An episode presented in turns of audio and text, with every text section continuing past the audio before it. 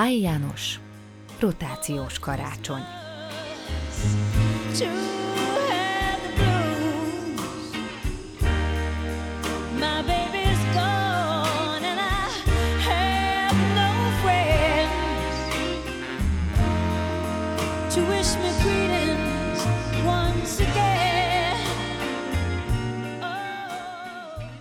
Ezekben a napokban a legvérmesebb szeretők sem zavarják meg a családok nyugalmát.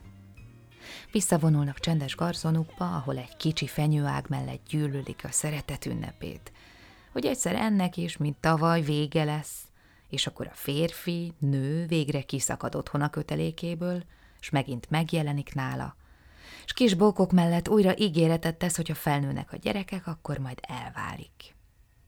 Persze nem és a szerető az új esztendőben is tovább szoronghat, hogy mekkora a futamidő.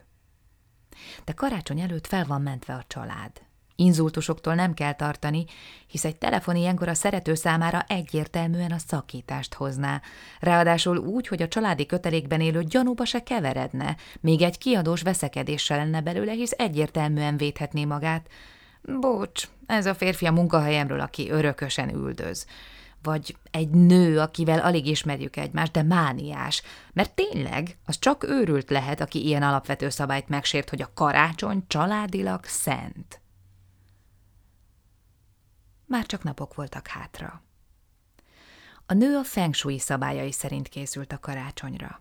Élt benne egy olyan ösztön, hogy a keleti igazságot, legalább karácsonykor, összebékíti a nyugati gondolkodás szépségeivel, például a karácsonyjal, mint Teilhard de Chardin az evolúciót a teremtés könyvével. Olyan asztaldíszeket talált ki, melyek természetes anyagból vannak, és nem rendelkeznek káros sugárzással. A lámpára lógatott almákat is bioboltban vette, ahol egy korszerű nőnek vásárolnia kell. Ahogy nyugaton is csinálja mindenki, aki ad magára, akit érdekel a sorsa, és nem hagyja, hogy elsodorják a raktáráruházak tömegtermékei. A férfi is otthon volt. Úgy beszélték meg az irodában, hogy két nappal előbb fejezik be. Le vannak ejtve az ügyek majd karácsony után, de még inkább januárban. Egy kínai étteremben tartottak évzárót. Mindenki nevetett, hogy mennyire nem emlékszik a sok rosszra, ami évközben volt, pedig főleg az, más alig. Nevetett a rispálinkától. Az asszony elmesélte a férfinak, hogy idéntől esztétikus karácsonyfát fognak állítani. A férfi csak a mérethez ragaszkodott, de azért visszakérdezett, hogy az milyen, mert érzett a fogalmak között némi ellentmondást. A nő mondta, hogy olyan, amire csak piros gömbdíszeket és természetes anyagból készült egyéb, de színhatásában piros jellegű díszeket fog fölakasztani. Legfeljebb a zöld jöhet még számításba, mert ugye a fa is eleve zöld. A férfi az esztétikusság elvei alapján 24-én délután, míg a gyerekek a nagyszülőknél voltak, feldíszítette a fát. Az asszony a vacsorát készítette a konyhában. Halpaprikás. Bőjt van. Ezt ők tartják. Egészséges is, meg ez a hagyomány. Estére készültek el. A nagyszülők háromszor is telefonáltak, hogy még nekik is rengeteg feladatuk van, például mi lesz az ő fájukkal. Végül nyolc körül sikerült meggyújtani a gyertyákat és elénekelni a mennyből az angyalt, amihez a család ragaszkodott, mint szép és megható jelenethez. Ajándékbontás, először a gyerekek sorban. Gyerekenként hat csomag volt, mert sokat is kaptak, de az is fontos volt, hogy sokba legyen csomagolva, mert az asszony úgy gondolta, ez akkor nagyobb öröm, mármint a gyerekeknek, és persze neki is, aki eljátszotta a csodálkozást minden alkalommal. A felnőttek ajándéka kicsit mellékesen került átadásra, ahogy díjakat adnak a nagy nemzeti ünnepeken.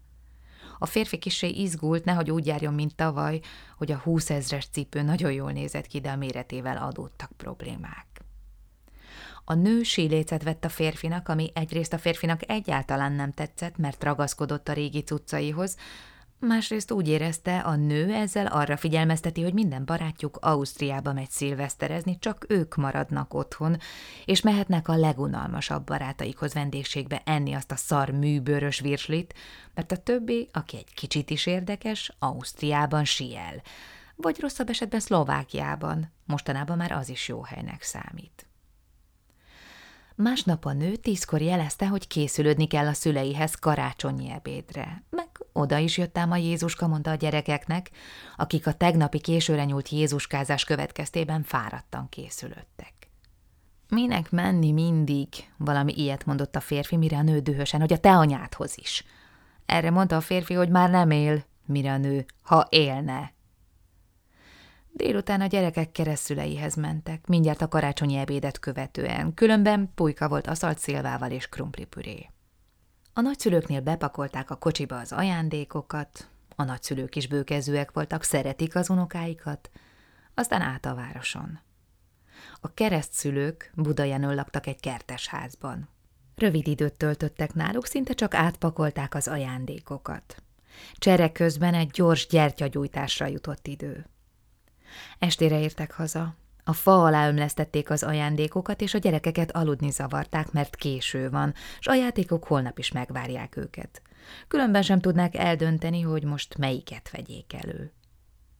A férfi és a nő még rendet rakott, aztán ők is ágyba kerültek, mert másnap egy vidéki városba voltak hivatalosak, ahol a férfi nővére lakott, hogy ott is megünnepeljék a karácsonyt és ajándékot cseréljenek.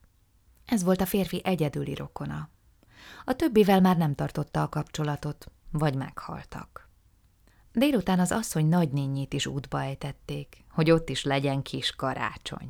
A karácsony mindenkinek a szeretetet jelenti, senki sem maradhat ki. Este értek haza. 26-a.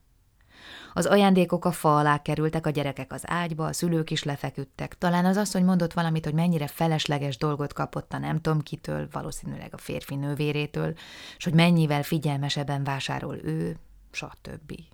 Aztán elaludt.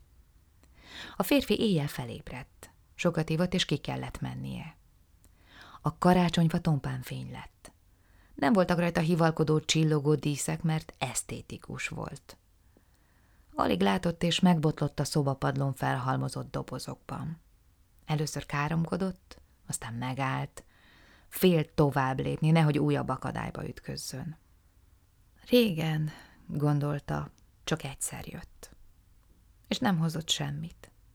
Csak azt jelezte, hogy itt van az a naptári nap. Üres volt a szoba. De valami volt ott abban az üres levegőben, talán az anyja, hogy sütött valami kalácsot, és annak a szaga valami ilyen édeskés dolog, gondolta ott azon a helyen, ahol most ez a rengeteg csomag van. Hol is férne el itt bármi, gondolta, ebben a telipakolt szobában. Egy szék se, nem még egy angyal.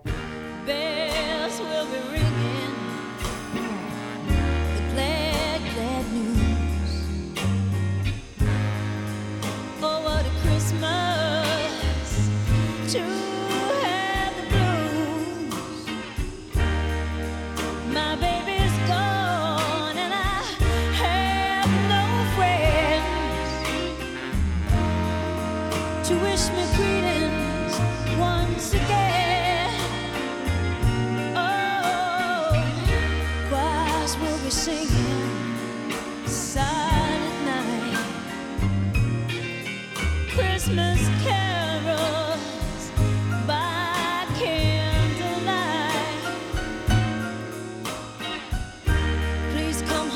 for Christmas.